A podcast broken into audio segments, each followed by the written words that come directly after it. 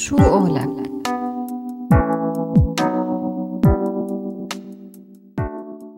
أماني عبدو كاتبة وشاعرة سورية خريجة أدب عربي من جامعة دمشق وحاصلة على شهادة دبلوم عالي بالتأهيل التربوي. بلشت مسيرتها بالكتابة سنة 2000 وتنقلت بين عدد من الصحف المطبوعة والإلكترونية. وتنوعت كتاباتها بين المقال الأدبي والخواطر والقصائد الشعرية. أماني كان لها رحلة سنين مع راديو سوريالي وبصمة كتير كبيرة تركتها خاصة بإعداد برنامج من سيرة لسيرة. بدنا نرحب اليوم بزميلتنا الشاعرة أماني عبدو. سوريالي سوريالك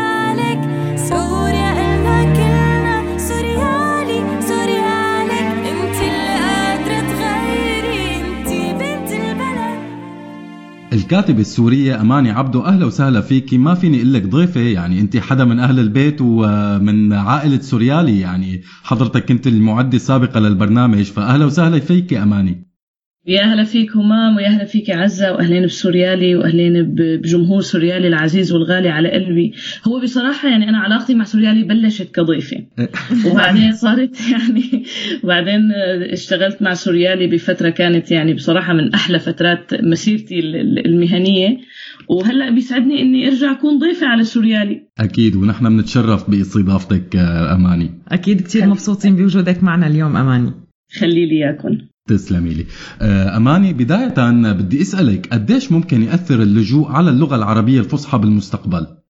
شوف بداية نحن يعني اليوم موضوع ال- ال- اللغة العربية وإمكانية استمرارها كلغة حاضرة وإمكانية انقراضها وكل هذا الحكي هو موضوع موضوع كثير كبير وموضوع بنفس الوقت كثير جدلي وخاصة مع حركة اللجوء. هلا قديش ممكن يأثر اللجوء؟ أنا برأيي اللجوء رح رح يكون له تأثيرين تأثير سلبي وتأثير إيجابي. التأثير السلبي اللي هو بالنسبة للناطقين باللغة نفسهم اللي هن اللاجئين اليوم. لأنه آه، اليوم اللاجئين هن بيحكوا اللغة العربية وهن رح يكونوا الجيل الأول الناطق باللغة العربية والمتحدث فيها. رح يعلموا أولادهم اللغة العربية بس أولادهم لما يتعلموها ما رح تكون لغتهم الأولى حتما. رح تكون هي بالنسبة لهم اللغة الثانية لأنه لا هي اللغة اللي بيحكوا فيها مع رفقاتهم ولا اللغة اللي بيتعلموا فيها ولا اللغة اللي بيدرسوا فيها. هي بس مجرد اللغة اللي بيحكوا فيها مع أهلهم. فرح تكون بالنسبة لهم لغة ثانية. لما نجي للجيل الثالث الجيل الثاني بطبيعة الحال لأنه آه، اللغة العربية ما لغته الأولى ولا لغته الأم ما رح يكون كثير مهتم إنه ينقلها للجيل الثالث. وبالتالي الجيل الثالث رح ياخذ منها شوي بس ما رح يكون متحدث فيها. باعتقادي لما نوصل للجيل الرابع آه، الجيل الرابع ما رح يكون متحدث باللغة العربية ويمكن أصلا ما رح يكون بيعرف إنه آه، إنه إنه بوقت من الأوقات كان لو لولا ظرف صار بوقت معين كانت ممكن تكون هي لغته الأم. فأنا أتصور هذا ال- ال- ال- الجزء السلبي آه، بتأثير اللجوء على اللغة العربية بأنه جيل ورا جيل رح يقل استخدام هي اللغة لحتى ينعدم بالنسبة للأجيال الجاية. التأثير الإيجابي هو بحكم وجود عدد كبير من اللاجئين ببعض دول أوروبا وأمريكا. ال- ال- البلد نفسها اللي هن غير متحدثين باللغة العربية صاروا مهتمين إنه يحكوا هي اللغة. لأنه هن بي بي هلا مثلا هون بأمريكا ببعض الولايات اللغة العربية هي اللغة الثانية. مثلا بولاية مثل ميشيغان اللغة العربية هي اللغة الثانية. فالأمريكان بهي المناطق أو هي البلدان أو هي الولايات رح يكونوا مهتمين يتعلموا هي اللغة. ليش؟ لأنه هي هي مهارة. هن لما يروحوا بيشتغلوا أي مك بأي مكان آه، مهم إنه عندهم بيحكوا لغتين. اللغة اللي بيحكوها لما تكون اللغة الثانية هذا كثير شيء يعني آه، مهم بالنسبة لهم عدا عن إنه في عدد كبير من اللاجئين مثلا ما بيحكي لغة البلد فهن لحتى يتواصلوا معهم لحتى يشتغلوا معهم آه، ببعض المنظمات والمؤسسات اللي بتشتغل مع اللاجئين. هن عم يتعلموا اللغة العربية لحتى يتواصلوا مع اللاجئين. فالتأثير الإيجابي إنه الأشخاص من غير الناطقين بالعربية صاروا مهتمين يتعلموا اللغة العربية ومهتمين يتعرفوا على الثقافة العربية لحتى يتواصلوا مع اللاجئين. تمام. طيب أماني هل برأيك كان انتشار اللغة العربية الفصحى أداة سياسية أكثر أم أداة اقتصادية؟ يعني أنا برأيي كان العامل السياسي كان عامل جدا قوي بنفس الوقت العامل الاقتصادي عامل قوي. بس هو اللي اللي بلش يعني ليش بلش انتشار اللغة العربية؟ بلش انتشار اللغة العربية بسبب عوامل سياسية. يعني لما العرب طلعوا من شبه الجزيرة العربية واتجهوا باتجاه دول مختلفة ومتعددة وانتشروا انتشار واسع. فهي المناطق اللي انتشروا فيها كانت اللغة العربية فيها هي اللغة الأولى وهي اللغة الرسمية. آه، فكان العامل السياسي هو العامل الأول. هلا بعد هذا الانتشار وبحكم إنه صاروا قوة سياسية فبطبيعة الحال صاروا قوة اقتصادية. ولما صاروا قوة اقتصادية في آه، في في في كثير من الجهات الاقتصادية وكثير من التجار وكثير من القوافل بهذاك الوقت وكثير من الدول اللي كان بهمها إنه يكون في عندها علاقات اقتصادية مع مع الدولة الإسلامية بهذاك الوقت المتحدثة بالعربية. فبحكم إنه بهمها يكون لها علاقات اقتصادية فكان بهمها إنه تتعلم هي اللغة. فأنا برأيي العاملين كانوا من أقوى عوامل انتشار اللغة العربية. العامل السياسي كان الأول والعامل الاقتصادي كان الثاني. أنو أقوى؟ الاثنين الاثنين لهم قوتهم آه، أماني برأيك كيف ممكن الحفاظ على اللغة العربية الفصحى من الانقراض بعيدا عن الدور الديني لهي اللغة؟ يعني نحن أصلا بنعاني من مشكلة ربط اللغة العربية بال بالاسلام لأنه هي اللغة العربية يعني مثلا أحيانا بنكون عم نعاني لحتى نشرح إنه اللغة العربية موجودة قبل الإسلام وقبل الإسلام بقرون. ولكن هي انتشرت مع انتشار الإسلام. ولكن هي يعني ما لا ما لا ما لا موجوده لأنه الإسلام موجود. ف يعني بس هيك تعليق صغير. واحد من طلابي مرة سألني أنه آه، آه، المسيحيين بالمنطقة العربية أي لغة بيحكوا؟ فيعني هو ما له متخيل أنه الواحد إذا مو مسلم بيحكي عربي. ف يعني فهي هي المشكلة. أصلا نحن في يعني هذا تحدي حقيقي. للغه العربية اليوم. آه، كيف ممكن نحافظ عليها؟ صراحة ب- بهذا الجانب آه، في مؤسسات آه، ثقافية وإعلامية كبيرة لازم تاخذ دورها. ونحن للأسف يعني هي المؤسسات ما عم نشوف إلها دور حقيقي. يعني مؤسسات الثقافة والإعلام آه، اللي هي معنية بنشر الأدب العربي بعيدا عن النطاق الديني اللي هي معنية بنشر ال- ال- الشعر والرواية والفن باللغة العربية لحتى نورجي إنه اللغة العربية هي لغة فن وأدب آه، قبل ما تكون لغة دين. للأسف يعني ما عم نشوف ما عم نشوف هذا الدور. يعني بتعرف همام أنا هون بعاني لحتى إذا بدي رواية لاقيها ولا إذا بدي ديوان شعر لاقيه يعني بكثير احيان أكون عم بضطر إنه مثلا وصي عليه حدا جاي أو مثلا أشتريه أونلاين. ف... ف... فأنا برأيي المؤسسات الثقافة والإعلام لازم تاخذ دور بهذا ال... بهذا الجانب.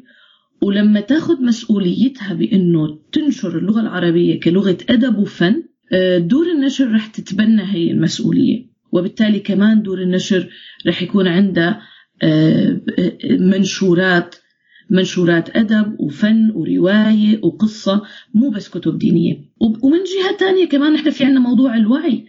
يعني نحن ننشر وعي يعني آه، موضوع نشر الوعي هو موضوع كتير مهم. موضوع لما أنا أنا ما بخجل أقول إنه اللغة العربية هي ما لغة دين. ما بخجل أقول بالعكس يعني أنا بفتخر إني أنا بحكي لغة آه، هي هي لغة آه، لغة أدب ولغة شعر ولغة فن ولغة بلاغة ولغة جمال. ف- فنحن كمان ننشر ننشر هذا الوعي حتى بين أبنائنا. يعني نحن كمان في كثير من هون يعني أبناء العرب من الجيل الثاني والثالث هن بيفكروا إنه هن بدهم يتعلموا عربي بس مشان يقرأوا قرآن. لا إحنا بدنا نتعلم عربي. لغة جميلة لغة يعني كمان لما تقعد تشرح لهم إنه موضوع أنت يعني كمهارة بتتعلم اللغة العربية لأنه هي شيء منيح بال- بالسيرة الذاتية تبعك إنه تكون موجودة بالسيرة المهنية تبعك إنه تكون موجودة.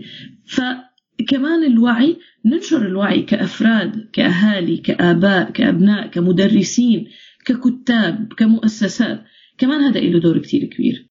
طيب أماني برأيك قديش تركت أثر الشعوب يلي دخلت علي يلي دخل عفوا عليها الإسلام على اللغة العربية؟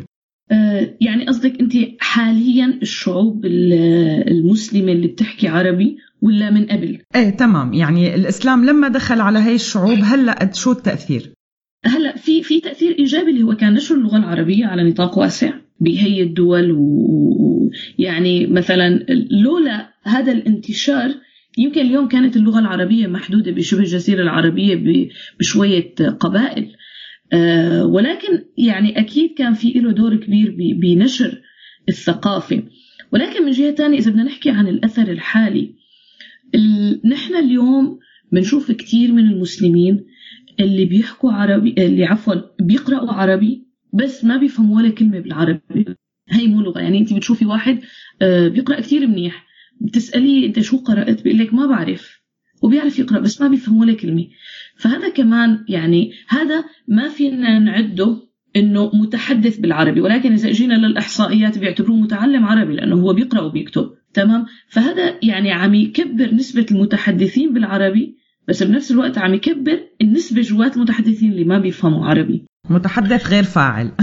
بالضبط متحدث غير فاعل. يعني كثير ال- التوصيف دقيق. فكان فهذا أثر يعني هذا هذا أثر سلبي عامل أثر سلبي. الأثر الثاني هو اللي كنا عم نحكي عنه قبل شوي إنه هي الشعوب عم تحافظ على ربط اللغة العربية بالدين. لأنه عم يتعلموها بسبب ديني فعم يضل ببالهم والفكرة اللي بي بيآمنوا فيها واللي بينشروها إنه اللغة العربية هي لغة الدين. وهذا هذا الحكي ماله ماله دقيق. ف... فأظن هذا يعني كمان آه، أثر سلبي. طيب أماني رح نبعد شوي عن الدين وندخل بالسياسة بقى.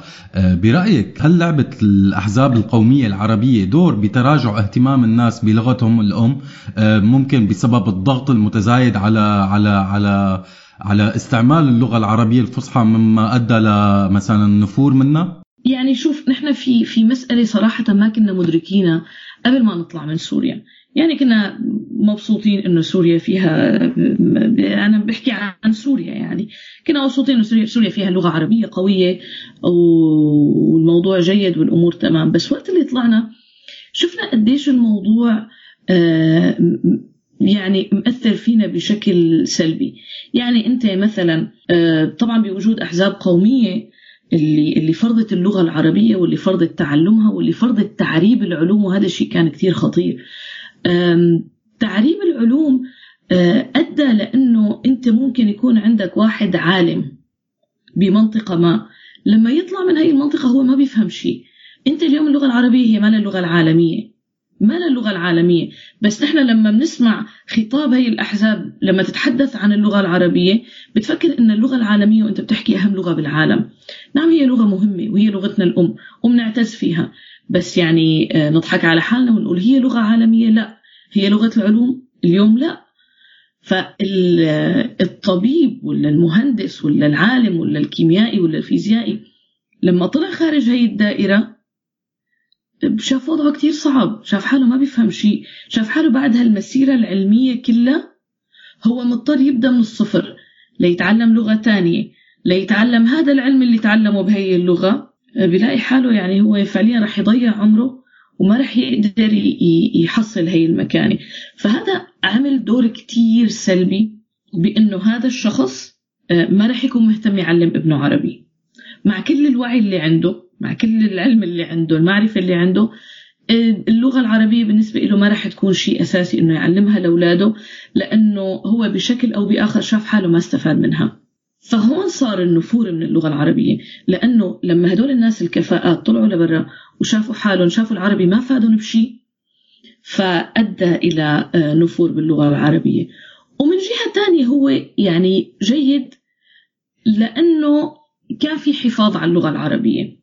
بس أنا يعني أنا برأيي هو جيد أنه كان في حفاظ على اللغة العربية ولكن المغالاة فيه حولت هذا الجيد لسيء. وحولتنا لناس لما طلعنا برات البلد كان وضعنا صعب بحكم إنه ما بنحكي غير هي اللغة. طيب أماني هلأ أنت من أنو صف؟ من صف الانفتاح على اللغة العربية وتقبل الكلمات من اللغة الأصلية أم أنه دائما برأيك لازم نلجأ لابتكار كلماتنا الخاصة بهي اللغة؟ والله يمكن أنا من الصف الرابع بفكر بهذا السؤال. شوفي هو الموضوع كتير جدلي و... وصعب يعني صعب حدا يجاوبك عنه حتى علماء اللغة صعب يجاوبوك عنه. بس أنا شخصيا بشوف إنه نحن هلأ ما رح نقعد نحكي اللغة العربية بطريقة المعلقات مثلا ولا رح نحكي اللغة العربية ب ب يعني ب- برواية عبد الله بن المقفع أو بقواعد سيبوية. ما رح نحكيها هيك. أنا مع اللغة العربية المعاصرة. يعني أنت مثلا اليوم يا بتسمعي ناس عم يحكوا لغة عربية بتسمعيها بشكل غريب يعني لأنهم مثلا بيستخدموا الكلمات الصعبة الكلمات الجزلة الكلمات اللي مو أي حدا بيفهمها. أو بتشوفينا مثلا إنه عم نحكي كلمتين عربي و30 كلمة لغة تانية. أنا لا مع هاد وأنا مع هاد. بالنهاية نحن اليوم عايشين بكل مكان بالعالم. بدنا نحافظ على لغتنا؟ وبنفس الوقت بدنا بدنا نكون منفتحين.